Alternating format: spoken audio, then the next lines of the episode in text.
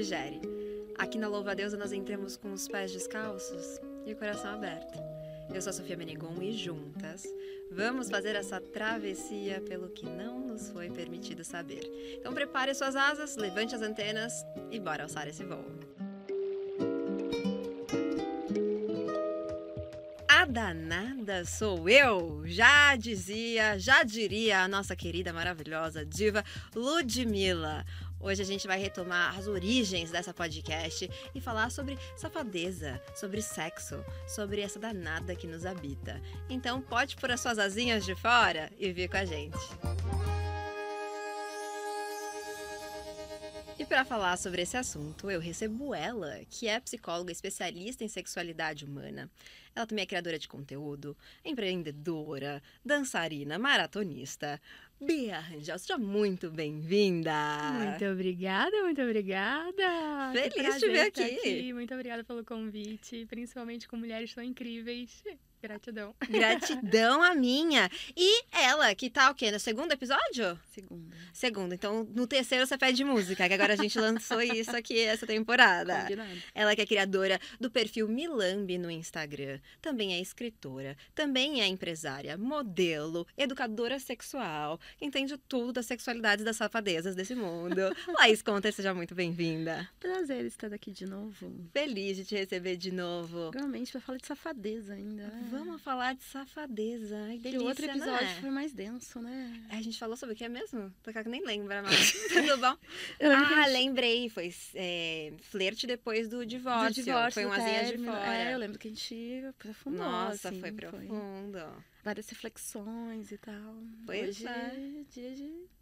Hoje é dia da gente soltar, colocar essas asinhas fora de fato e brincar. E, aliás, esse episódio tá disponível aqui, então é só buscar o Asinhas de Fora com a participação da Laís. E já que você vai depois passar pra buscar, já agora coloca cinco estrelinhas no Spotify pra gente chegar mais longe.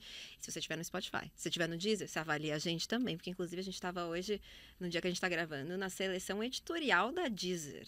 Então achei assim Chique demais. Chique está, querida. Então já avalia, gente, e compartilha esse episódio com as amigas pra gente ter o quê? Um bom papo depois na roda de bar. Com as amigas falar sobre safadeza. Mas antes da gente entrar nas safadezas, eu quero saber de vocês o que vocês descobriram que não era permitido, mas vocês descobriram mesmo assim. Vem comigo, Pro. O que não nos foi permitido saber. Então agora eu peguei elas de surpresa, porque eu não avisei que a gente ia Bacana. ter esse As quadro. duas aqui, ó. A cara delas de tipo, o quê? Vai, Laís, é você, essa é sua. Que- Toma a bola, vai, Laís. que era exatamente. É aquele negócio assim que, cê- que vocês descobriram que mudou o olhar de vocês pro mundo. Pode ser sobre o tema de hoje, mas pode ser sobre qualquer outro tema. Tá, é orgasmos múltiplos. Eu nunca achei que eu poderia ter. Eu era a pessoa que só gozava, por muito tempo da minha vida, foi a pessoa que só gozava com alguém fazendo oral em mim e colocando dois dedinhos. Esse era o. o pra mim tava maravilhoso. Nada Uhum. contra também, gente. Que é orgasmo é delícia, orgasmo. enfim. orgasmo, exato. E aí eu terminei um relacionamento e eu conheci um vibrador. Ah, é. Todo mundo terminando relacionamentos agora. É, tem, tem um tempo esse já, tem um tempo, tem um tempo. Não terminem, galera. Use vibrador no relacionamento. E aí eu conheci um vibrador e com ele eu descobri os orgasmos múltiplos. E antes as Ai. pessoas falavam sobre isso, mas eu não conseguia dimensionar, sabe? Como é realmente vivenciar, passar pela experiência e tal. E mudou muito minha perspectiva em relação à minha sexualidade mesmo. Como eu gostaria de sentir prazer, como eu me permitia aquilo. Porque antes também eu vivia muito uma relação pra outra pessoa. O que, Sim. que ela esperava que eu fizesse. Sim. E aí passou a, tipo, não, o que que eu quero, o que que eu aceito, e o que que eu também quero proporcionar pra outra pessoa, que também tá tudo bem. Ontem a gente tava até falando no episódio que a gente gravou sobre como encontrar a pessoa certa. Sobre isso, assim, sobre quando você é, descobre que você só precisa do seu corpo pra ter prazer, assim.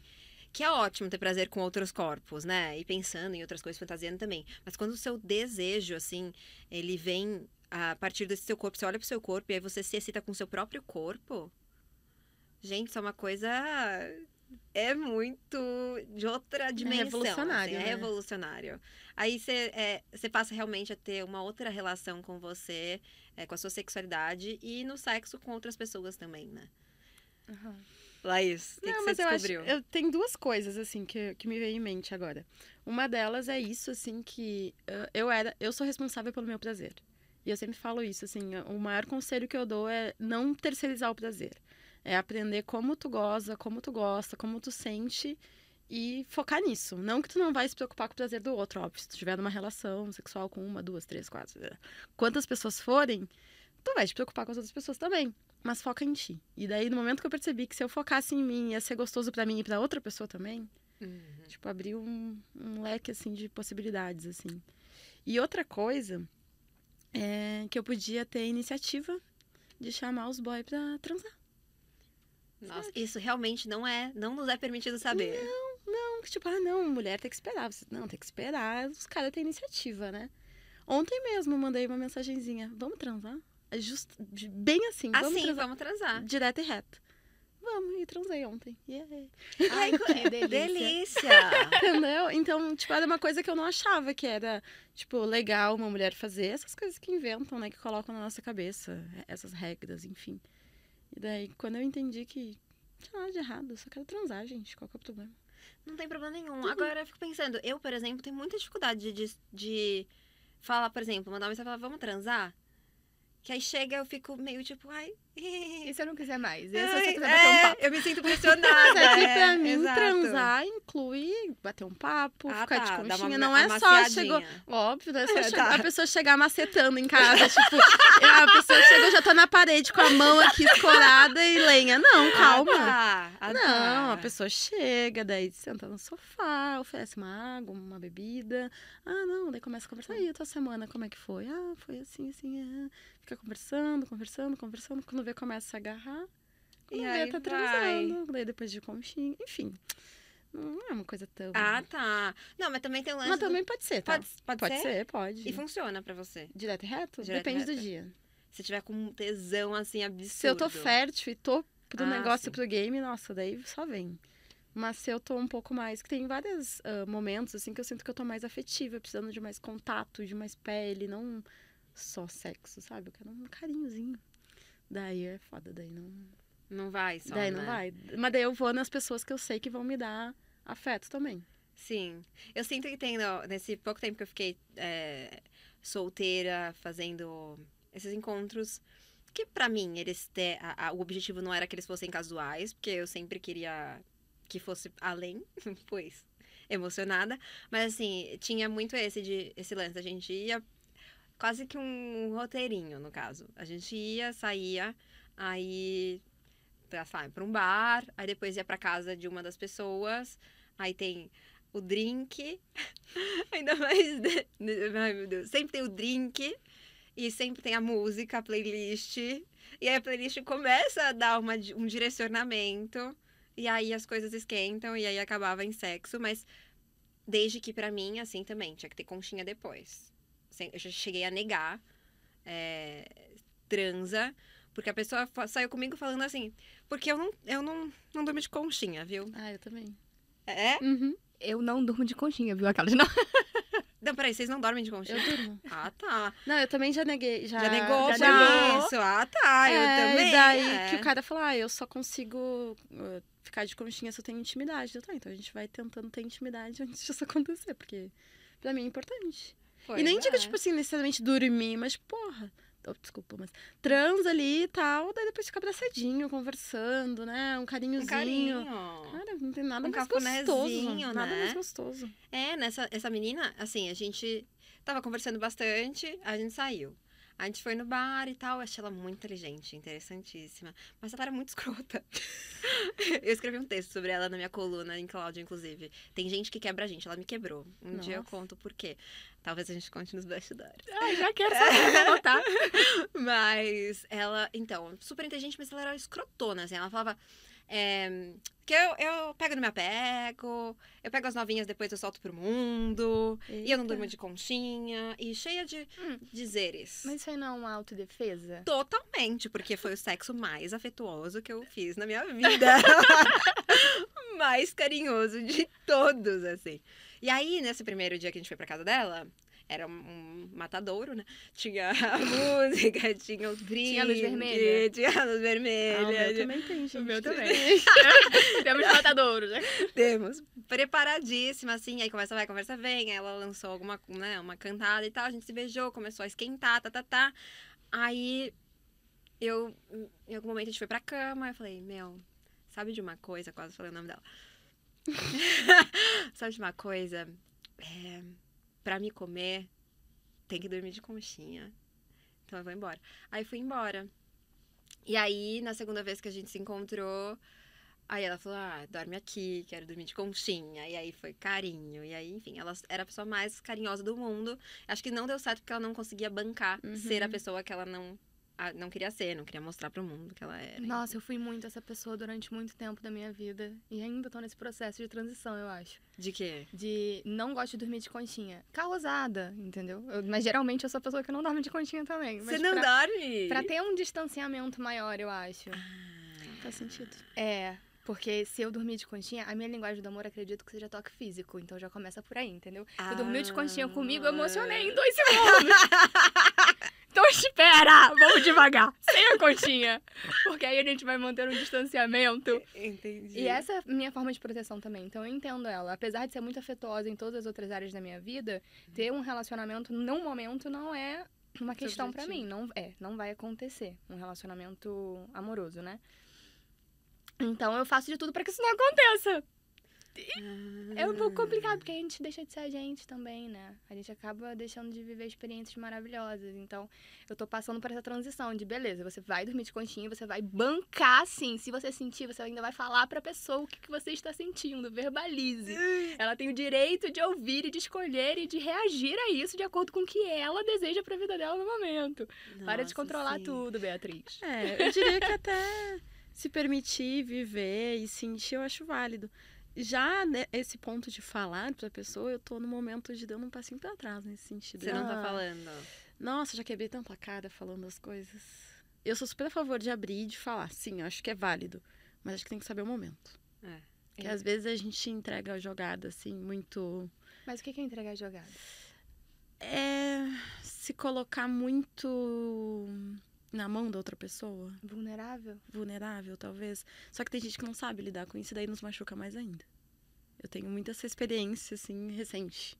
Ah, De pessoas tá. que não souberam lidar com o meu sentir, com a minha vulnerabilidade, com a minha entrega. Entendi. Mas não, não eu é não- eu não exigi- delas. Não, mas não tô pedindo. Eu não, eu não exijo a reciprocidade.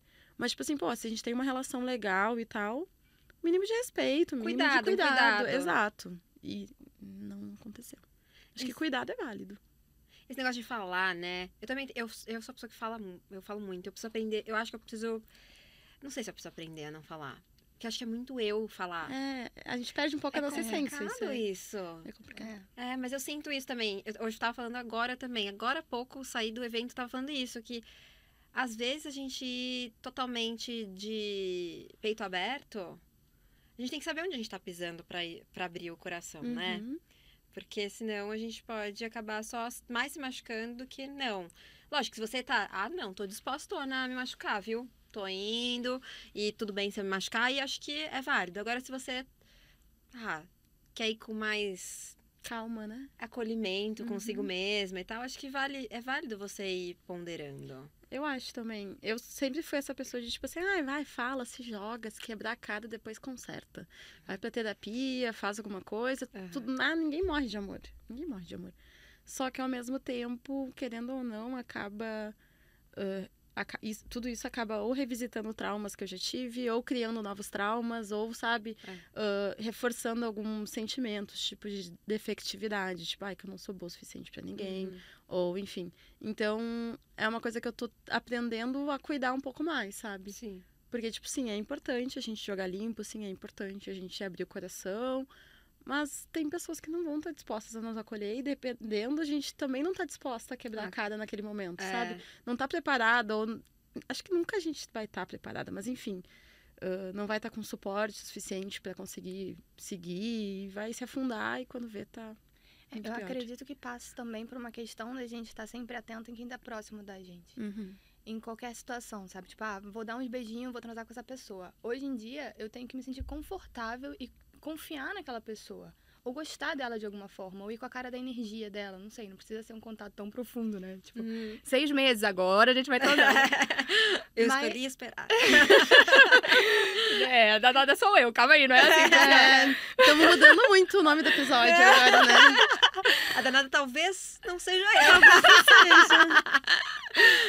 Mas é muito isso, de cuidar com quem tá perto de mim. E quanto mais eu presto atenção nisso em relação à amizade também, ou a qualquer pessoa que, que se relacione comigo, mais isso vai mudando também pro campo afetivo. Então, se eu tenho amigos que, me- que estão do meu lado, que são pessoas muito fodas, são pessoas muito incríveis, inteligentes e me dão carinho, me dão afeto, têm responsabilidade afetiva. A gente consegue passar pelos furos da Sim, relação, porque certeza. as pessoas vão errar, a gente vai, a gente vai errar também. Então isso também faz com que eu me conecte com pessoas que eu vou dar só uma atrasadinha e acabou, mas que sejam legais e que tenham responsabilidade afetiva também. É realmente isso de com quem você vai se abrir, né? É Não muito não se sobre abrir, a rede é de acolhimento, né? A sua teia. E pra gente ser safada, a gente precisa se sentir segura também. Total. É? Pra mim tá completamente ligado com autoestima, autoconfiança, tudo. Vocês sempre foram safados? Safadas, né? Vocês sempre são safadas já. A gente já tá entendendo aqui Eu que não- são safadas. Vocês sempre foram se assim, safadas. Porque eu fui, uma, eu fui uma moça casada, né? Me respeita, Sofia. Ai, desculpa. Bela Socorro. recatada. Bela. É, então, fiquei 11 anos no relacionamento. Não, mas. ah, Ah, mas você pode ser Sempre. safada dentro do casamento, Sempre. né? Sempre. Acho que são fases também. Tem momentos que a gente tá um pouco menos safada, dependendo. Ainda mais em relações, pra mim, pelo menos, que vivi uma relação muito longa. Tem momentos que tu não tá tão.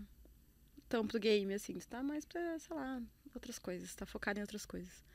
Mas, no geral, assim, eu sempre fui uma pessoa muito ligada ao sexual, assim. A sexo, a erotismo, a tudo isso. Então. Tem, eu tava estudando sobre isso hoje, sobre desejo responsivo, né? Uhum. Quando a gente tá muito tempo no relacionamento, a gente tem um desejo responsivo. A gente Uhum. precisa de um estímulo. Total. E a excitação e o desejo, elas andam mais juntas. Uhum. Quando a gente tá ali no início da relação, a É gente tem um né? desejo espontâneo. Uhum. E aí, como que foi pra você dentro de um relacionamento longo, assim, pra ir continuando mantendo uma relação sexual saudável e danada sou eu? Eu percebi que isso é muito verdade, essa questão do desejo virar, ficar mais responsivo com o tempo, né? Porque, sei lá, se a gente acordava e ele tava de um jeito meio esquisito comigo, a gente tava meio desconectado naquele dia e ele queria transar de noite, não ia rolar. Tipo, não tinha Uhum. como, sabe? Ah, eu acho que o sexo, as pessoas, no geral, precisam entender. Às vezes eu recebo mensagem de caras falando, ai, porque eu tenho muito mais desejo do que a minha parceira. Ou, ai, que ela tá sem libido. Cara, o que, que tu faz por ela? Uhum. Tipo, tu trata ela com carinho, sabe? Tu faz o mínimo. E quando eu falo mínimo, é tipo assim, ah, aquela coisa de dividir os afazeres. Ela não precisar ficar delegando, ela não precisar ter essa carga mental que a maioria das mulheres tem Sim. dentro de casa, né? Em relações heterossexuais, principalmente. Sim. Então, ela tem essa folga pra pensar, ela tem esse, esse tempo livre pra pensar em sexo, pra pensar em, em coisas além dos afazeres, além do trabalho e tudo mais. Então, eu sinto que, que tem muito disso, assim. E daí as pessoas, ah, é falta de libido. Não é, cara, não é falta de libido. É, e o É des- tu que não tá conseguindo ah, nutrir e fazer com que o, o desejo vá se, se instaurando, né, na, na, na rotina e nas situações. Porque tem como. Tem muito como. E desejo responsivo, pra quem tá ouvindo e não, não sabe do que se trata, quer contar pra gente, Bea, que que- do que, que se trata, o que, que é o desejo responsivo? Tá, a gente tem um desejo espontâneo, como por exemplo, a gente não precisa fazer nenhuma ação externa pra gente se sentir excitada. Então a gente passa pela fase da resposta sexual de uma maneira mais simples, ou fácil, ou fluida, como a pessoa preferir, assim, entender. E quando a gente tem um desejo responsivo, é quando principalmente as mulheres entram em relações que são relações mais longas e elas precisam de algum estímulo externo, porque elas saem da neutralidade sexual. Então Tá. eu tô no meu dia a dia, no meu cotidiano. Geralmente quando uma relação ela é mais é, pontual, por exemplo, vem transar, entende? Mandar uma mensagem, falar pra Uhum. pessoa, venha transar comigo. A gente já tem aquela intenção, a gente já tem um desejo, a gente já trabalhou isso com a gente. Quando a gente tá no nosso dia a dia, num relacionamento mais longo, a gente tá trabalhando aquilo junto com outra pessoa também. Tô na, tô na neutralidade. Acordei aqui, tô querendo o quê? Café da manhã, não tô pensando em transar o tempo inteiro. Sim. E aí a gente precisa fazer com que durante o dia a gente construa esse desejo e essa excitação, que geralmente andam juntas nessa fase, né? Com esse contexto. E aí, o que, que pode acontecer para você ter um desejo de uma relação, nessa relação mais longa? Pequenos detalhes durante o dia. Uhum. Valoriza a pessoa que está com você. Descobre. Eu criei uma metodologia que é o caminho do prazer. E a gente tem vários caminhos do prazer. A gente tem a pessoa que ela é mais do erótico, que geralmente são os caras, que são essas pessoas que são mais objetivas, elas estão o tempo todo falando que, ah, mas a outra pessoa não tem desejo sexual, eu tenho.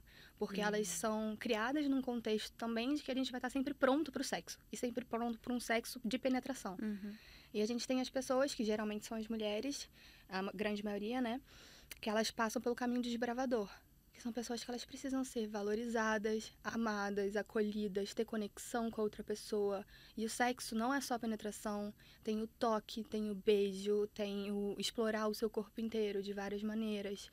Então você tem que também entender como que a sua pessoa quer ser amada, não só no sentido amoroso, mas sexual também. Uhum.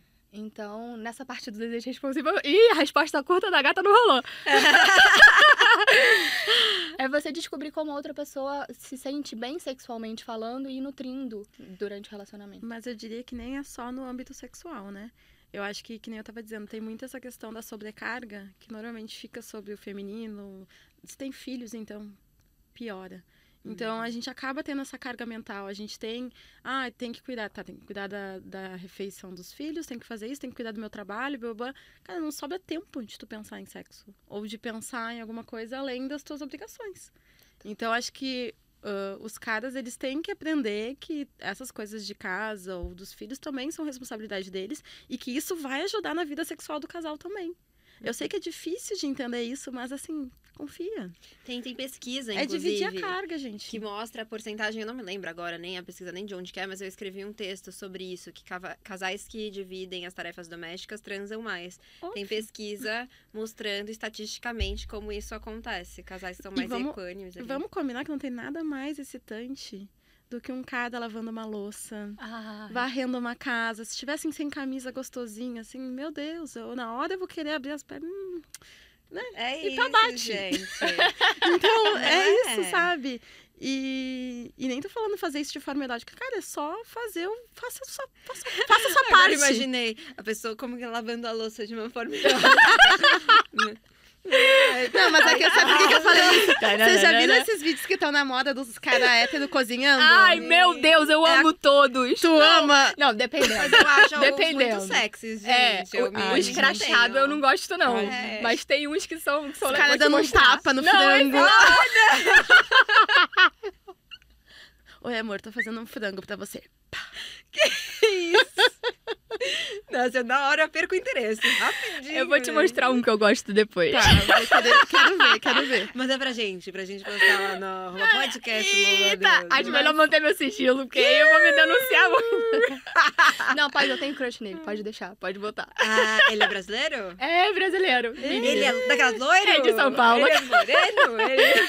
é moreno. Vamos pra outro assunto. Não, porque tem um gringo, que eu não sei se ele é alemão, eu não sei de que lugar que ele é.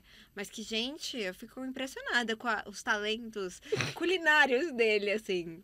Pelado, cozinhando. eu acho, assim, que ficou assim, com uma vontade de comer as comidas que ele prepara. Nossa. Eu quero ver esse, tá? Eu Obrigada. eu vou postar, eu vou postar no arroba podcast Louva a Deus. Eu juro que eu vou postar. Agora, você disse que saiu dessa vida, né, de maratona. E foi. é, acho que a gente falou nos bastidores, né? E foi. Se descobriu nesse lugar da sexualidade. Tipo, começou a falar sobre sexualidade. Uhum. É, antes, você já se sentia uma safada? Uma danada? Uma maratonista safada? Eu sei. Dá pra ser maratonista safada? Olha, dá, né? Porque a gente tem ali um condicionamento físico bem bacana. Ah, Maratonista dele, Ó, a né? propaganda da gata. Gente, maratonista, Não se sou inscrevam. mais. Maratonista. Mas eu fui por muito tempo uma safada reprimida. Tá. Eu acho que existem muitas Todas mulheres safadas reprimidas ainda, né? Que estão escutando aí. Então, eu sempre fui a pessoa, por muito tempo, na real, eu fui a pessoa até os 18, 19 anos. Que todo mundo achava que eu tinha dado até o buraco da orelha já. Porque era pra dançar, eu dançava, subia nos negócios, e tava de perna pra cima, sempre amei dançar, já trabalhei com dança também Sim. profissionalmente. É, então eu sempre gostei de fazer as coisas e fazia as coisas. Só que reprimida de tipo, beleza, mas o sexual não. Então, sexo eu não fazia. Tava subindo pelas paredes, literalmente. Uhum. Mas sexo, por favor, se guarde. Eu ainda cresci num ambiente muito religioso. Tá. Já fui, inclusive, dei aula de catequese. Ah, nossa. Eu fiz tudo. A Todo... família inteira chocadíssima hoje em dia, né? Então, minha mãe não muito, porque ela sempre se assustou por eu ser recatada, né? Mas a minha avó, que foi quem me criou durante muito tempo também, é da igreja e tal, ela não sabe, né? Ela continua Ela vendo a neta sabe. dela. Ela não tem Instagram, né? Não tem. Ah, que bom. Sabe o que, eu amo desse podcast? É. Porque, de novo, no, no outro episódio que eu participei, a Equena. E tava, a gente tinha várias coisas em comum. Eu também tenho um rolê religioso, sabe? Ah, E eu também cheguei a dar aula de religião. Jura? Sim. Passada, gente. temos um Gente, cronograma das então, ruivas. É, será que toda. Não, eu não. Mas também sou também. É, tô Mas é louco dias. isso. E é louco como isso interfere, né, na nossa. ah, em como a gente se bota no mundo, em como a gente ex- exerce a nossa sexualidade. Uhum. Eu costumo dizer, eu não sei se eu disse no outro episódio, mas vou dizer nesse. Eu fui conhecer e ver o meu clitóris pela primeira vez com 31 anos. Eu tenho 34. Nossa, sim. Tipo, foi agora. Então, pra mim, o sexo sempre teve num lugar muito. Eu aprendi que eu, tinha que, que eu podia transar depois de casar só. Imagina se eu vou. Tanto que eu passei por um relacionamento. Ó, vamos pesar o clima de novo. Passei por um relacionamento abusivo porque eu tive a minha primeira vez com ele eu achava, bom, agora eu vou ter que casar com ele. Não sou mais virgem, Nossa. perdi a minha virgindade, entre muitas aspas, que eu não gosto dessa expressão, mas. Uhum. Então, tem, tem muitos pesos, tem muitas coisas, né, por trás, eu acho, de da sexualidade. E para nós mulheres tem muitas, muitas coisas que que nos são, como como foi lá no começo, que não são negadas, que não nos são Uhum. permitidas, né? Nossa, e, e essa história é importante você dizer, porque muitas de nós ainda estão passando por isso, né? Achando que precisam ficar no rela- no relacionamento porque transaram. Ou achando que eh, ficando em casamentos porque tem que ser pra vida toda. Uhum, então, certeza. tem muita gente ainda nesse lugar, né? Infelizmente, é, é uma realidade que eu acho que ainda vai ter um tempinho aí para que a gente consiga transformar por completo. A repressão, né? Da gente não poder eh, olhar para os nossos corpos, tocar nossos corpos, entrar em contato com a gente mesma, é real e acho que afasta a gente não só da safadeza, mas do nosso prazer, da nossa Uhum. alegria de viver, da nossa vontade de viver. É muito comum as mulheres que se separam, a gente que falou sobre isso, né? Quando se, se separam, brilharem, né? E aí Uhum. conquistarem as coisas e se sentirem mais poderosas. E eu mesma me separei, não era um relacionamento abusivo, era um relacionamento super saudável, mas, nossa, me senti muito mais livre. A gente falou muito sobre é. isso. De poder ser eu, né? Uhum. Eu sinto que depois do meu divórcio eu passei a ser a Laís mesmo. Porque antes eu era, sei lá, um conjunto de coisas que os outros esperavam de mim. Uhum. No momento que eu me divorciei, que eu me senti sozinha, digamos, entre muitas aspas, no mundo, tipo, eu por mim, sabe? É, daí ali, a partir dali nasceu Laís Conter, em 2019. Faz pouco tempo ainda, eu sou uma recém-nascida. É no, no nascimento da Louva Deusa. Louva Deusa uma- nasceu em 2019. É. O- O Milambi nasceu antes disso até. O Milambi acho que foi ah, eu abrindo ali uma portinha, sabe? Foi em 2018. Hum. E daí, a partir daí, as coisas começaram aí. Vocês acham que a gente tem se tornado, né, mais livre pra falar sobre safadeza? A gente que é socializada, né, enquanto mulheres? Eu acho que a gente vive numa bolha. Eu Tá. acho que a gente vive numa bolha. Eu acho que a gente tá nas redes sociais falando disso e tal, mas querendo a gente tá ali, né? São pessoas que estão mais abertas, de certa forma. Mas eu acho que, no geral, no mundo, na sociedade, isso ainda não é bem visto. E as pessoas ainda têm muito medo e receio de falar do assunto, de. Enfim, é uma visão que eu tenho. É, eu, te- eu percebo bastante isso também. Inclusive, reforço isso sempre dentro da minha cabeça pra, pra gente não ficar inserida naquela bolha e achar que aquilo é realidade. Uhum, é. De que é muito corajoso. É muito corajoso, corajoso a gente estar aqui hoje falando sobre isso, principalmente. E as pessoas que estão escutando também. É muito corajoso uma mulher estar escutando outras mulheres falando sobre sexo, sobre safadezas e afins. E é disruptivo também. Mas eu acredito muito que esses passinhos que a gente está dando dentro das nossas bolhas, eu realmente acredito, é uma visão um pouco fofinha, ingênua talvez, mas que esteja construindo um futuro melhor para as próximas gerações, assim. Então, acho que é importante, por mais que seja pequenininho, por mais que seja uma bolha e que a gente não esteja fazendo tanto impacto agora, isso vai ecoando. Uhum. A gente existir precisa acontecer para que as mulheres tenham um lugar melhor para viver futuramente. É um pouco Alice Alice no País das Maravilhas, né? Mas, Ah, mas eu acho que, é, que dá pra sonhar. Acho que dá pra gente já começar a dizer sobre isso. Porque ainda que seja. É isso, ainda que seja dentro das nossas bolhas, essas bolhas elas vão rompendo outras bolhas, eu Isso, sinto. sim. Essa. Aqui, nesse decorrer da construção dessa podcast, já recebi relatos de mães que. De mães, porque elas falavam das suas filhas, que elas tinham dificuldade de aceitar a filha, por exemplo, que era bissexual. E aí, vendo alguns relatos aqui, elas falaram: não, agora eu consegui entender a minha filha, que eu não entendia antes.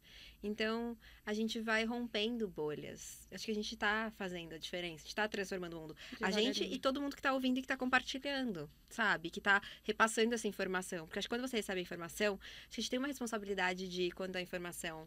Né? A gente averigua se a informação é correta, a gente vai lá, vai fazendo nossas próprias pesquisas e se essa informação é uma informação que nos toca, de repassar ela, né? De passar ela adiante. Porque é, é aí que a gente constrói o mundo que a gente quer viver.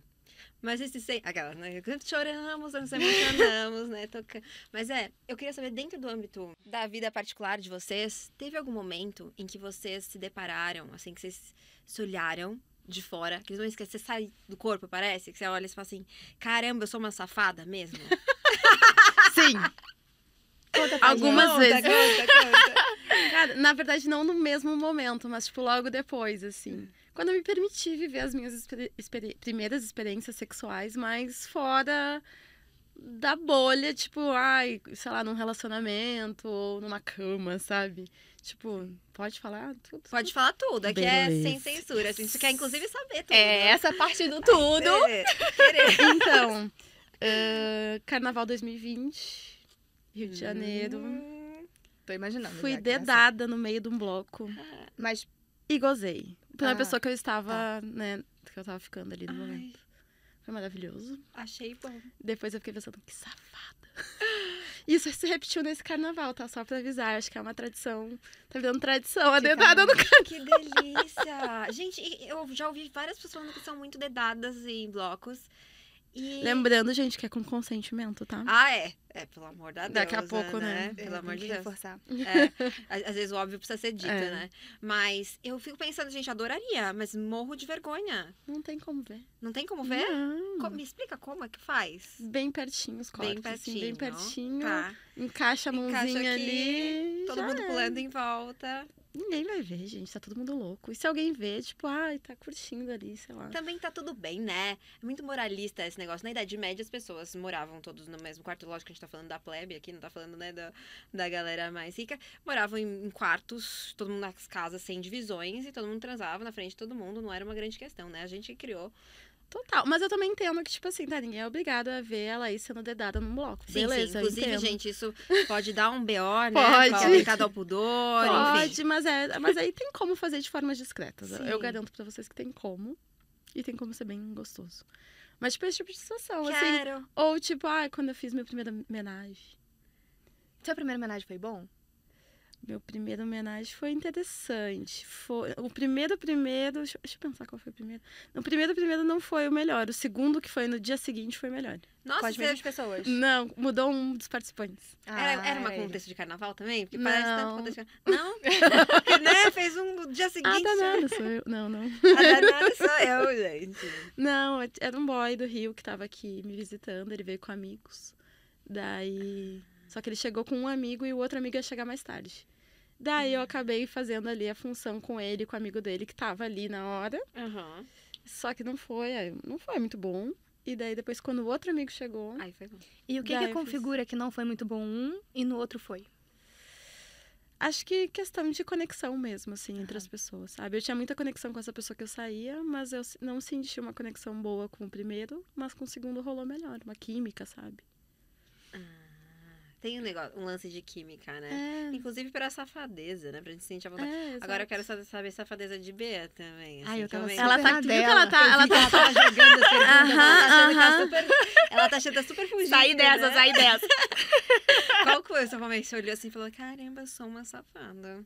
Cara, ah, Eu acho que muitas, mas eu tô com muito medo de comprometer as pessoas também. Mas vamos lá. Ninguém Dá uma mascarada, muda lugar e nomes e profissões. Mas assim, é, a primeira vez que eu fiz sexo na praia foi, foi bem disruptivo pra mim, assim, porque eu amo praia. Uhum. Tava bem desertinho também, tá, galera? Não façam sexo. tem- A gente tem que falar, Tem, não façam sexo tem. em público, Falar. inclusive. Tem que cuidar, respeitar os outros, né? É. Ai, Deixa eu praia é legal. Eu fiz uma vez quando era no meu intercâmbio. Ah, mas abafa o caso, mas foi legal. Eu só mamei na praia. Que faz parte do Que é sexo. bom, faz parte do legal. sexo, é gostoso, só né? foi uma mamadinha. Porque dependendo de como você faz, também tem o negócio da areia, cuidado com a areia. Ai, areia, isso, com essa a parte é água. difícil. é água ruim do mar não, não dá. pode, melhor não, pra sua saúde íntima. Ai. Então sempre fazendo um lugar ali em pezinho mesmo. Mas agora eu tava pensando, desculpa Vai. interromper. Ela, ela se safando aqui, ó. vai, vai. Volta, a gente volta. Mas eu acho que às vezes que eu me senti mais safada foi nas vezes que foi, tipo, uma mamada meio proibida, assim, sabe? Mas é porque é. Tipo assim, na praia, atrás das pedras, com pessoas do outro lado ali, Sim. podendo chegar a qualquer momento. Foi- não foi comigo, mas foi igual também. ou, ou, tipo, num parque. Num parque no Rio de Janeiro, Parque da Tijuca. Parque ecológico, gente. Onde as pessoas vão fazer trilhas e tal. Uma pedra lá também rolou. Eu acho que tem muito isso do não pode, né? Hoje em dia eu tenho um pouco de dificuldade pra entender o que seria safado para outras pessoas, porque pra mim É, acaba é, se tornando natural. muito natural. E aí, por exemplo, questões relacionadas a cu de homem. É muito tabu Tabuzão, pra é. grande maioria É. das pessoas. Só que é uma parada que eu gosto quando a outra pessoa gosta também. Sim. De dar o prazer pra outra pessoa. Então talvez isso seja safado pra algumas pessoas, mas pra mim é tipo sexo, entende? Exato. É. Então, é, eu acredito principalmente quando o cara curte, é bem difícil o cara curtir, pelo menos comigo, não sei com vocês Uhum. como é que é a situação. De cu? De cu. Deixa eu ver sua unha. Esse negócio ah, de você tá com a unha eu grande, tô com a unha né? grandinha. É. Mas geralmente quando, quando eu tenho intenções. Daí já Aí corta. vai dar uma É, eu também tô com a unha grande, eu tenho que cortar, inclusive. Intenções relacionadas. Mas aí não tem importância, não precisa ser com a mão, pode ser com a boca. A gente vai Ah, explorando de com a outras boca é formas bem e vibradores e, e essa ponta do dedo Plug aqui. e tudo. É. é. Isso. A gente vai explorando de outras formas, porque o prazer anal, quando o cara está disposto a vivenciar e ver o cara passando por aquela situação, é, é muito gostosinho. Eu acho muito legal. E o, e o prazer anal, anal nosso? Ah, é Hum. uma construção também. assim. É? Contem-me. Vocês têm prazer anal? Vocês, Sim. Esse lance é um- Mas faz eu- parte das Eu práticas tô doida pra perguntar de você, porque É, a sua pergunta, joga- ela foi e o prazer anal? Nosso! Como é que é o seu prazer anal, Sofia? já, já, vo- já volta pra mim. eu eu tenho uma questão que o cu escolhe o dia. Então tem O dia. cu escolhe o dia? É o cu que escolhe o dia, amiga. Não é tu que, ah, hoje eu vou. Às Mas vezes eu- como? Me conta isso. Às vezes, sei lá, não tá. ah, O funcionamento sim, das coisas sim. não tá lá muito bem, tu não tá muito seguro. Fazendo os barulhos e tal. É, daí tu não fica tão confortável. Eu, pelo menos, né? Falando de mim. Não fico tão confortável. Então, assim, tem dia que o cu escolhe. Quando o cu escolhe, meu Deus. Daí essa sai de perto. Ai. Daí é uma delícia. Mas se o cu tá meio inseguro, eu prefiro deixar ele quietinho. Assim. Sim. Eu respeito, eu respeito meu Que cu. aí ele dá uma travadinha. Daí né? ele trava, daí não fica tão gostoso, né? Não Se ele fica. tá mais tímido ali, daí não fica tão gostoso. Então, ele tem que estar tá faceiro, tem que estar confortável, à vontade, alegre. Daí rola muito bem. Eu achei essa teoria sensacional. É real, mas é real. Pensa nisso. Como que é a sua relação com o cu? É, eu vou responder de você. Eu, então, a minha relação com o cu é uma relação complexa, como todas as minhas relações, eu acho. Eu tenho fissura anal. Então, eu gosto muito quando alguém me pergunta isso, porque eu adoro falar sobre fissura anal, que é uma coisa que muita gente tem. E quando eu falo sobre fissura anal, vem um monte de gente no meu inbox. Inbox não, como que chama agora? DM. DM. Ai, a idade. Vem no DM falar, nossa, me identifico muito, precisa falar sobre isso, nananã, porque todo mundo sofre em silêncio com seus cus, né? Tem muita vergonha, né? Em torno disso. É um super tabu falar sobre anos, né? É, é um lugar que carrega em si muito tabu. E é um lugar que é muito prazeroso. E de muita dor também, porque ele é muito sensível, né? Ele é E todo mundo tem. E todo mundo tem. A É. gente não olha, às vezes não quer nem pôr a mão, Uhum. não quer sentir o cheiro, que, É. nem o sabor. Tem muito Né? essa coisa dos caras, né? Dos, de, de ali, inclusive, que caras que não se limpam. É. Porque Ah, não querem é. ter contato, né? Não querem que nada passe perto do cu deles. Pelo amor de Deus, gente, vamos limpar esses cu. Vamos limpar esses cu, pelo amor de Deus. Eu limpo meu cu. Mas assim, pra além disso, é, eu descobri que eu não. Pra mim não funcionaria penetração anal, por Uhum. exemplo. Porque aí eu ia morrer. Umas carícias e tal. Mas pra mim, eu gosto muito de carícias. Então, aquela pontinha de dedo que não entra, mas que ela fica superficial. Uhum. E boca, né? Língua e tal, Uhum. mim super rola. Então tem que ser uma, uma pessoa que eu é, confie muito que ela não vai se empolgar, porque se ela se empolgar, depois eu vou ter que lidar com o problema, sozinha, chorando. E, e enfim, e eu tenho que estar afim também, porque eu acho que mesmo sendo superficial, também é uma coisa que você precisa estar à vontade, Disposta, justamente por muitos tabus que você carrega ali no ânus, né? Exato. Na Bea. Ai, que maravilhoso você falar sobre esses assuntos. eu tô encantada com vocês duas. Ela vocês tá jogando, falando. ela tá só jogando, tá vendo? Ela É. não tá se comprometendo. É o. Como, como que é? É o bate-papo da Bea. E você, como é a sua relação com o seu cu? Minha relação com o meu cu começou sendo. A gente tá falando bastante cu, né? Tá tudo bem? Tá tudo bem. É... Começou. Assim, não, lógico que os cortes não vão pro Instagram, né? É, Dessa parte, mas. Talvez um pi. No Spotify vai tranquilo. É, a gente bota um pi. Eu adoro como você chama. Você chama. é, como que é? Os nomes que você dá? Penetra, Ah, é. aí. É Org. Cli, org. Cli, cli. Cli, cli. Eu até Eu eu tenho os cordões, né? Eu- Eu tenho um cordão de clitóris. linda. Eu, eu ia vir com ele, mas esse aqui Nossa, é a lindo. Pepe que eu achei mais representativo. Nossa. A minha relação com o prazer anal, e aí com várias aspas, eu gosto de contar muito tudo que deu errado na minha vida, porque eu espero que as pessoas entendam que se elas estão passando por isso, tem como elas construírem um caminho melhor com a sexualidade. Uhum. Então, assim, foi muito pra satisfazer o cara, que foi meu primeiro namorado. Uhum. E aí, que foi a primeira vez também, primeiro namorado, aquele negocinho, né? Vai ser o amor da minha vida. Sim. Ótimo. Ó, Uma linda Beatriz, eu te respeito muito. Mas aí era muito pra satisfazer ele. Então, se ele, ele tinha vontade de fazer penetração anal. Então, pra satisfazer ele, tudo bem, vamos. E aí vinha acompanhado de dor, né? Sim. Porque eu estava toda tensionada, fazendo pra satisfazer uma outra pessoa que eu amava. E queria viver aquela experiência porque pra ele poderia, poderia ser importante. Eu queria Uhum. ver ele feliz. Tá, Na minha percepção hoje em dia tá tudo errado, sabe? Dor no sexo não é pra existir em momento nenhum. Ele é um indicativo de que você precisa alterar alguma coisa. Então, quando alguém me pergunta, inclusive, como que eu faço pra ter um anal sem dor, eu volto nessa história também da minha vida, né? E penso, nossa, muda pra como eu posso sentir prazer. A Uhum. dor, por favor, não aceita nunca. É. E aí eu fui passando por essa mudança de perspectiva também, de entender muito que não é só a penetração e de que eu posso me eh, relaxar e estar com vontade Uhum. e explorar de várias formas o prazer anal. Por mim. Uhum. Vem muito desse processo de entender o meu prazer e me apropriar dele. Sim. Mas foi, foi bem construído, assim. Porque, inclusive, hoje em dia, com as minhas alunas, eu percebo também que a gente pode cair nesse limbo de voltar para esse condicionamento que a gente reforçou durante muito tempo da nossa vida. Muito fácil. Então, é, é um trabalho até hoje de me perceber e só fazer por mim o que eu quiser e para outra pessoa, a outra pessoa tem que respeitar meu limite, né? Sim. Independente, não é que eu goste de prazer anal, que qualquer pessoa vai vir aqui, então vamos Vai, comer seu cu. exatamente. Exatamente. Eu sinto que às vezes os caras vêm e perguntam, né? Tipo, ah, tá naquela conversinha lá, um sexting e tal, Uhum. daí perguntam se gosta. Eu sempre falo, depende. Normalmente até gosto, mas depende. né? Eu sempre jogo muito limpo nesse sentido. Porque não é porque eu curto que eu vou curtir sempre eu com todo mundo. Que nem eu falei, É. e eu que vai escolher, gente. Se É. você chegar num dia que o meu cu não estiver disposto, assim, ó, sinto muito, não vai rolar. Exato. E nem eu sinto muito, tipo, paciência, não vai rolar, sabe? É, exato. Agora, esse negócio Não é motivo cru- nem de pedir desculpa, né? Vamos combinar, né? É. É, a gente tem que parar de pedir desculpas É. pelas coisas que a gente só não quer fazer, né? Uhum. Eu me peguei esses, esses dias essa semana. Encontrei, Júlia foi lá pra. Ai, Júlia é uma fofa, gente.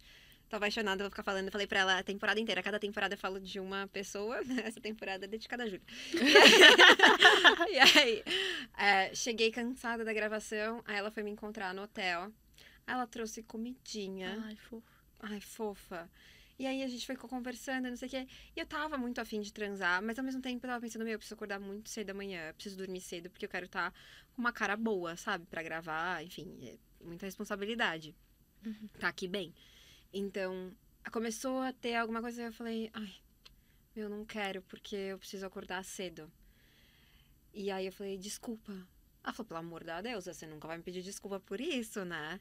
Eu não venho aqui. Ela falou, não venho aqui pra gente transar, eu venho aqui pra gente ficar juntas. E se rolar, legal, mas se não, também tá tudo bem, sabe? E eu me dei conta que eu continuo pedindo desculpas também, por não querer, muitas vezes. Uhum. Muitas vezes, não só com a Júlia, mas enfim, em outras relações, tô sempre pedindo desculpas não fazer uma coisa que eu não quero fazer. Mas eu sinto que cai nesse lugar que a Bia tava falando antes de querer agradar o outro, né?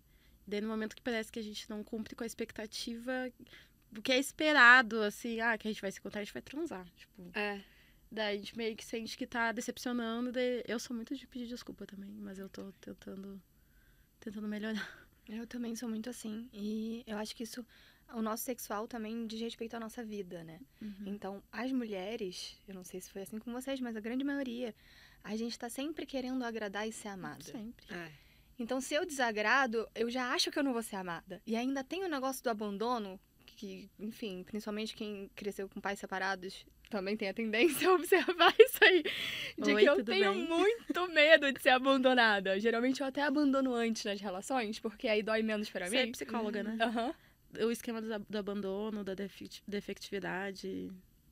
Pode falar, fala sobre. Não, é que eu- a minha terapeuta, ela trabalha com a- com a questão dos esquemas, né? Uhum. E daí tem muito essa questão, que, tipo, são coisas que a gente passou na nossa infância.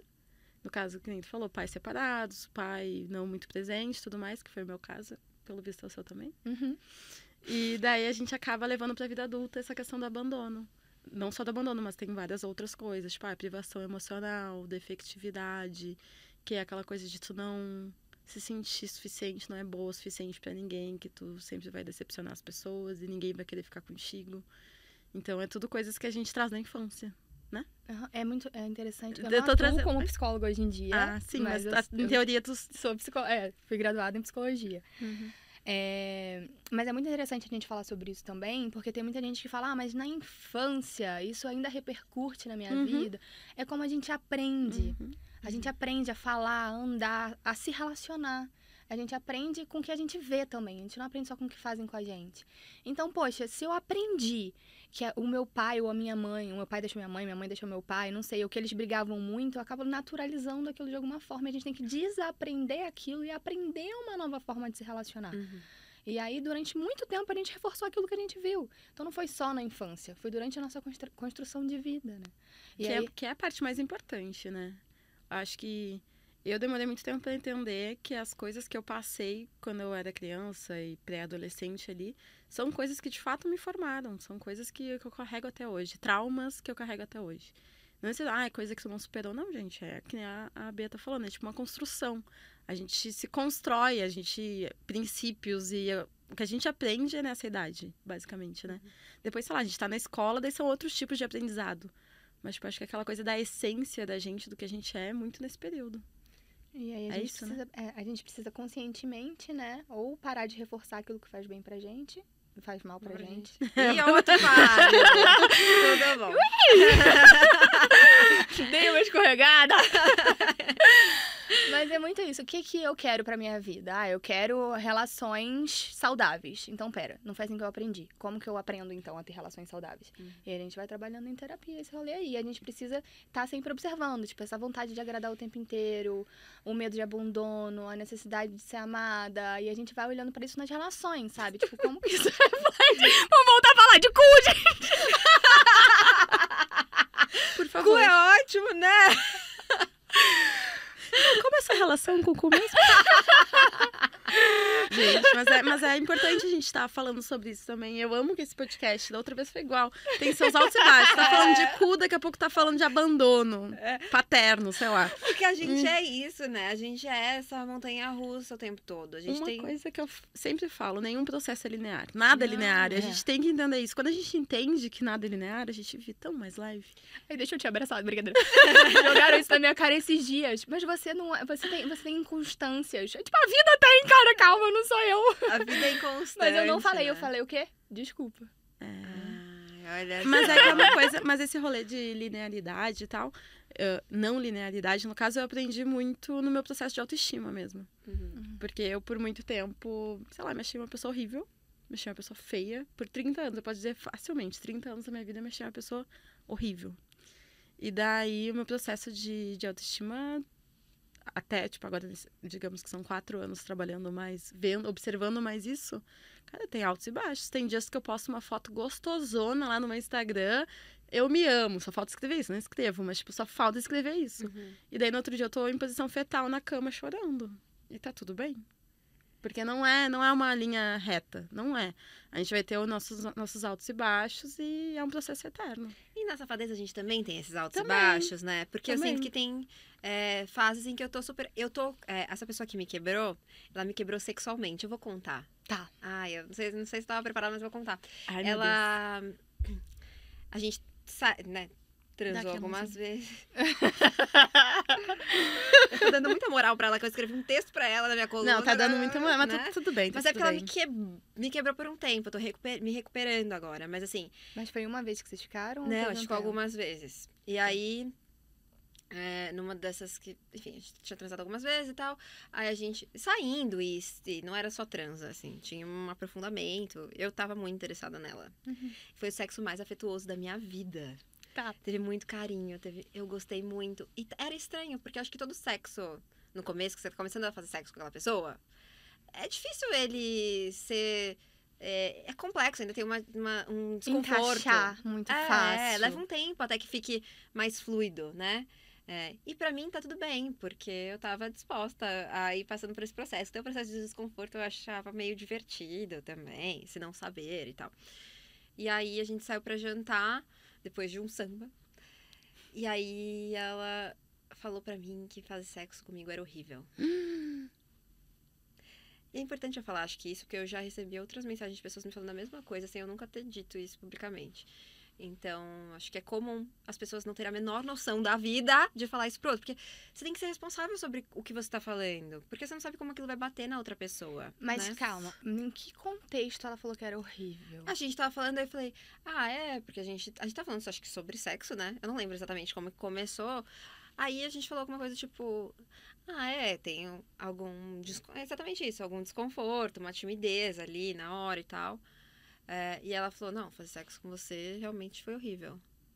Eu acho que não é aceitável falar isso em nenhuma, nenhuma não, circunstância. nenhum contexto, nenhum nenhum contexto. contexto. Nenhum Nunca, contexto. Ainda que nunca. você ache, mas, Mas, assim. eu tava ainda desejando que ela te falasse em algum momento que foi horrível pra ela, entendeu? Não, Porque não, não, não, você me quebrou muito e você é maravilhosa. Ah, entende? não, não, É, não. Não, mas ela lugar. explicou depois que eu saí de, do restaurante, tipo, querendo morrer, que eu ainda tolerei. E devia ter saído na hora, né? Na minha fantasia, eu levantaria na hora, assim? Fica aí então, sozinha. Desgraça. Mas saí com ela, andando até o carro, a gente entrou no carro. Aí eu falei, nossa, meu, acho que, tipo, eu tô me sentindo muito mal, tal, tal. Expliquei, falei pra ela, falou. E eu acho que eu comecei a chorar.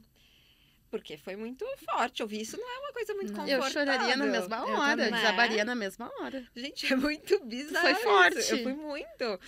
E aí ela falou: não, é porque eu não consigo te ler.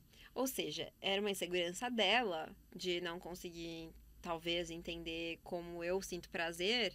E aí ela tava descontando em mim, porque ela me contou que na vida dela ela se cobra de duas coisas de performance: no esporte e no sexo. E aí ela tava achando que ela não tava, talvez, performando muito bem. Estava insatisfeita com, insatisfeita com a performance Daí, que que dela. ela e faz? Joga no cu do outro. Ela É. falou pra você que foi horrível porque ela tava com medo de você achar que foi horrível pra ela. Exatamente. Mas, gente, isso não se faz. Não se faz, mas como que bateu em mim? Eu não. Que- eu que cons- eu tava- Transa mal. Transa mal. que sabe que- que é horrível transar contigo. Aí até hoje Imagina. eu tô nessa relação super que eu me sinto segura, amada e acolhida, mas eu tenho medo de ser safada ou de experimentar coisas porque ela aparece no fundo da minha cabeça ainda, às vezes, em alguns dias, ela aparece. É horrível transar com você. Aí eu, na hora, tipo, travo. Trava. Nossa, é horrível isso. E o que que você gosta? Na- eu não sei se posso perguntar essas coisas. Você pode fugir do assunto se você não quiser responder a pergunta aí e falar de cu. Mas do que, que você gosta? Do que, que você gostaria de fazer? Quais são suas fantasias? O que, que você se sente confortável? O que, que te dá prazer? Várias. Eu não sou uma pessoa que gosta de uma coisa só. Eu acho que o sexo ele tem seus momentos, né? Uhum. E acho que é isso da não linearidade que a gente tá falando. Então, tem momento que eu vou querer um sexo mais intenso. E aí me joga em cima do balcão e vamos fazer uma coisa assim.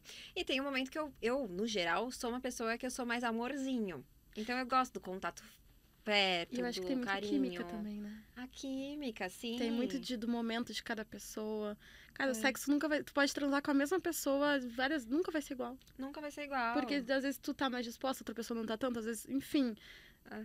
São tantas variáveis que eu fico de cara com uma criatura falar isso, sabe? Não, é horrível. Mas é isso, assim, eu acho que eu não segui o script, né? Depois teve mais uma que me falou alguma coisa assim, não que era horrível, mas ela falou: Nossa, eu me sinto uma criança transando com você, porque eu nunca sei o que fazer.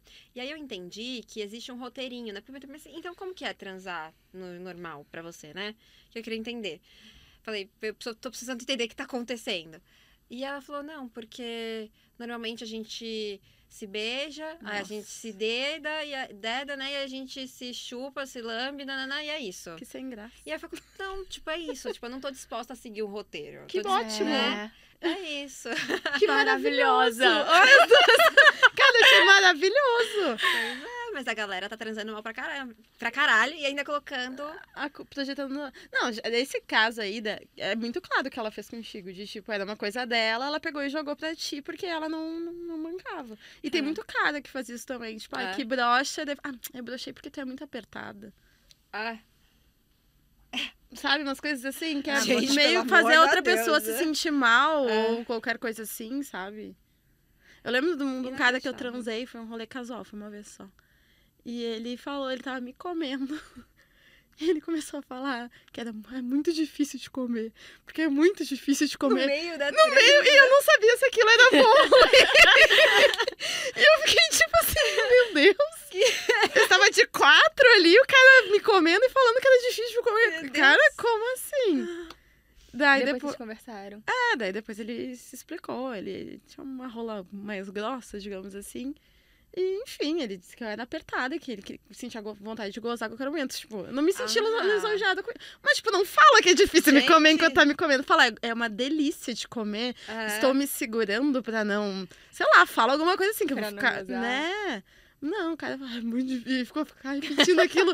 Sério, eu juro pra vocês. Eu fiquei. Depois eu até mandei mensagem pra uns contatinhos meus. Falei, gente, é difícil me comer. É difícil me comer. Eu juro pra Porque vocês. fica na cabeça, né? E ele, fica ainda que nem falou que é horrível, né? Que É. eu, eu acho que eu ia chorar na mesma hora que falasse, falassem isso. Não, até hoje Você eu foi tô muito lidando, forte. tô lidando com isso, que é muito louco, porque eu já entendi toda Que não é que não é comigo, Uhum. mas é inevitável, em alguns momentos, vir, assim, principalmente quando eu tô querendo ser mais safada. É quase que uma censura, uma nova censura que eu não tive antes na minha vida, que eu tô tendo agora, assim, de... Mas, ô Sofia, desculpa falar assim, mas tu tem cara de quem é de quem transa gostoso. Ai, eu transo gostoso, eu acho. Ai, desculpa, é que a gente não pode mais flertar agora, né? Então. a gente pode, quer testar? Foi. Galera, beijo. Acho que eu ia participar. Só calma aqui. Fecha as cortinas.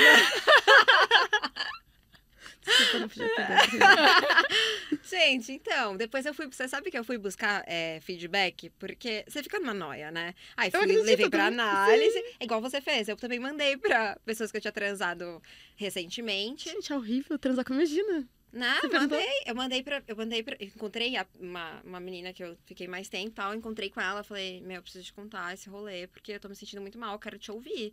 Seja sincera comigo, né? E aí contei e ela falou, não. Tipo, de jeito nenhum, inclusive. Saudades. Falei, "Vamos."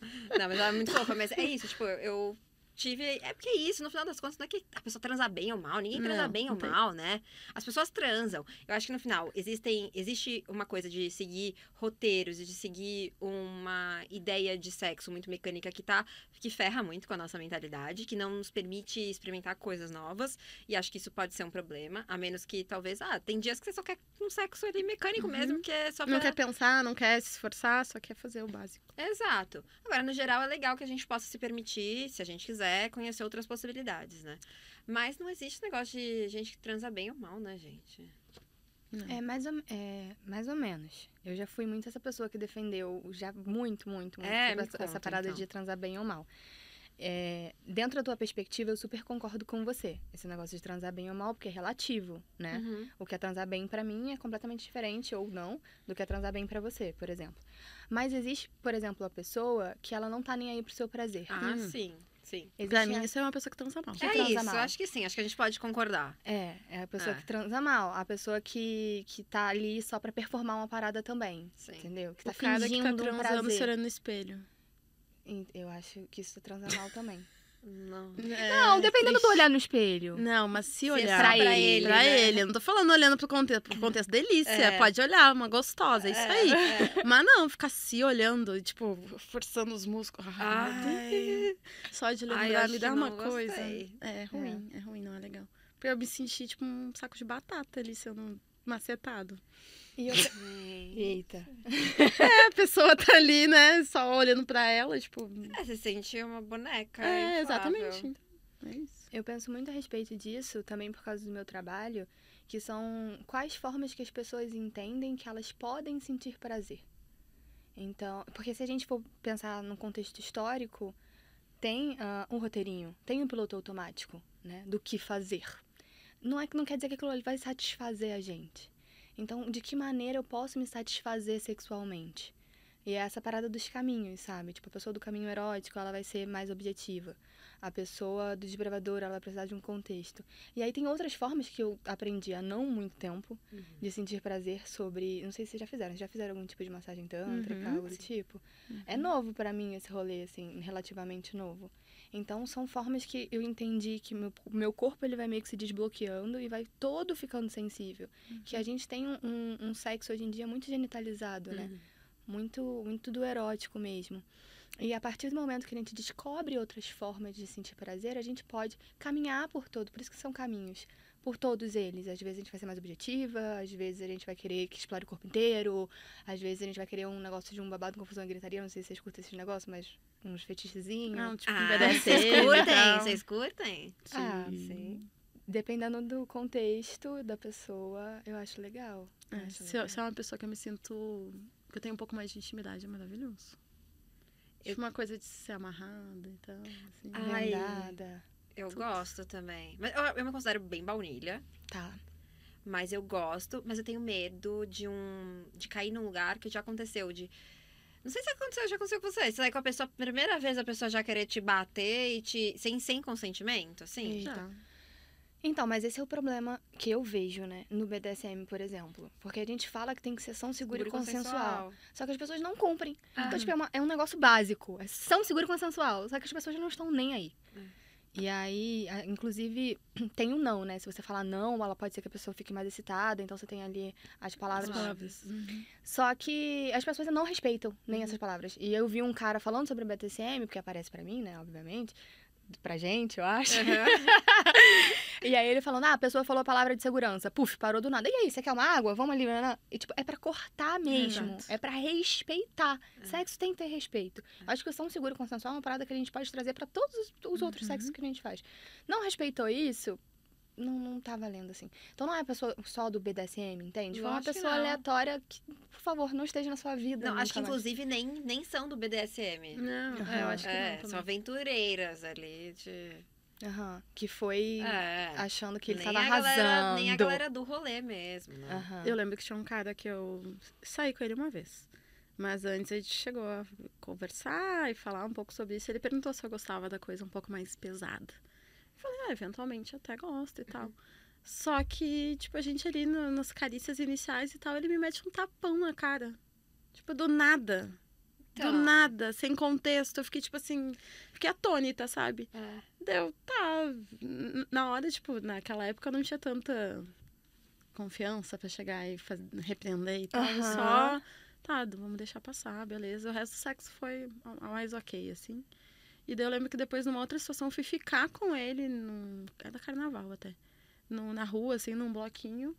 E ele me botou num, num muro, assim, me deu um tapa na cara, no meio da rua, assim, tipo, totalmente fora de contexto, sabe? Pra, pra ele aquilo ali era uma coisa excitante. Cara, tu tá me batendo, sabe? Peraí. É, cara, eu nunca tem, eu tenho que pedir, no mínimo, né? Não, Ou a gente tem que ter combinado Exato, antes. É. sabe? Mas, tipo assim, também tem momentos. É importante saber que tem momentos, sabe? Não é um, um tapa na cara, se no momento certo, pode ter um efeito muito gostoso, pode ser bacana. Sim. Mas acho que os caras ficam tão ligados, às vezes, em pornografia e tudo É. mais, que acabam fazendo essas merda. É. Eu transei com uma pessoa que tinha muita empatia com o tapa na cara.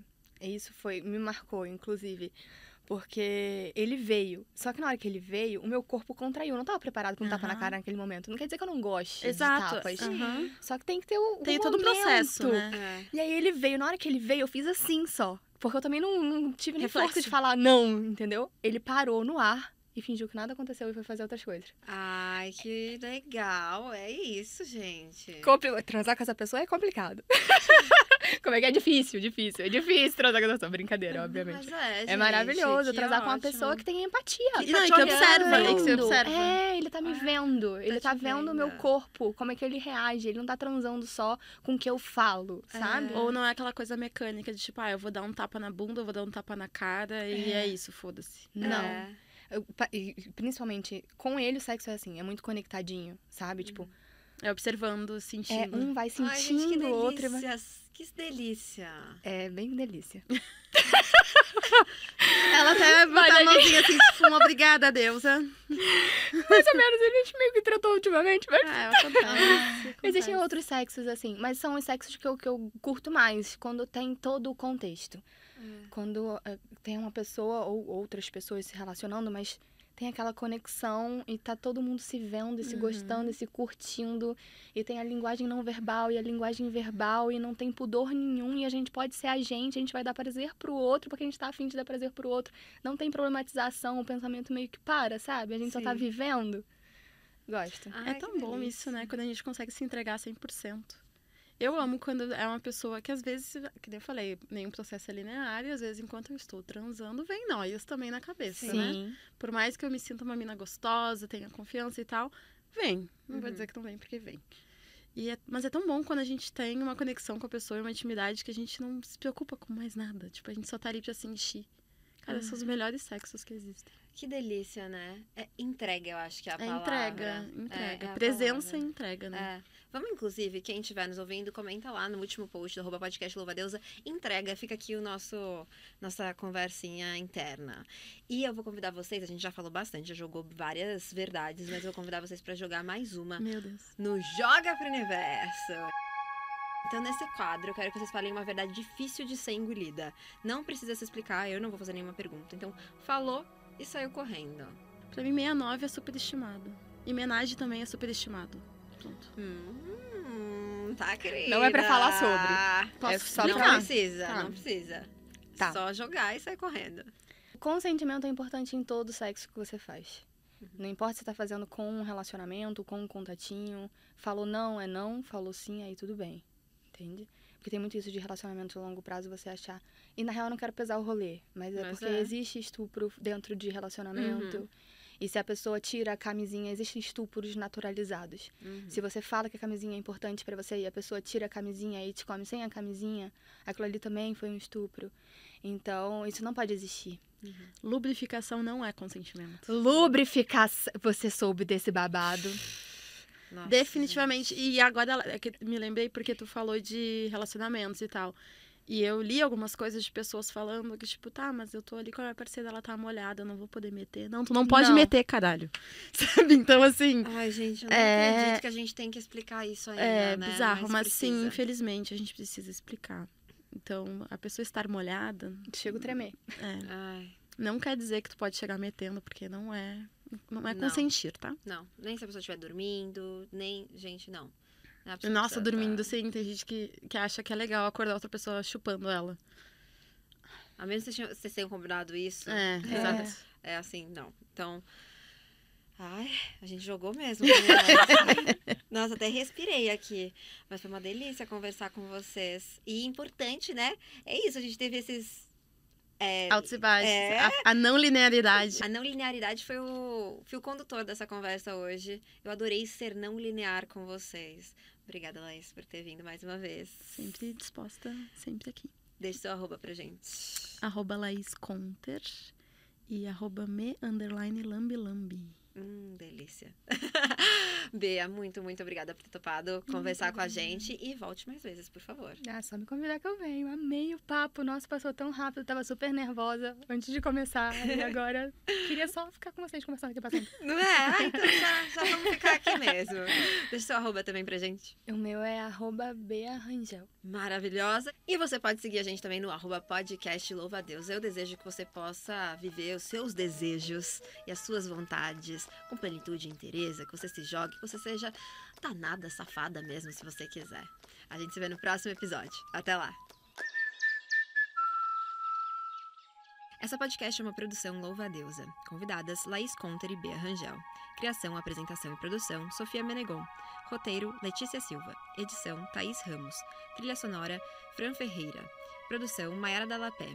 Beleza da apresentadora Estúdio W. Agradecimentos especiais Animal Chef, House, Almanat, You, Agnes Company, Miss CKV, Alfredo Cristina Gonçalves e Júlia Carvalho. Gravação Estúdio Banca Podcast. Técnico de som JBN. Imagem Jéssica Sacol.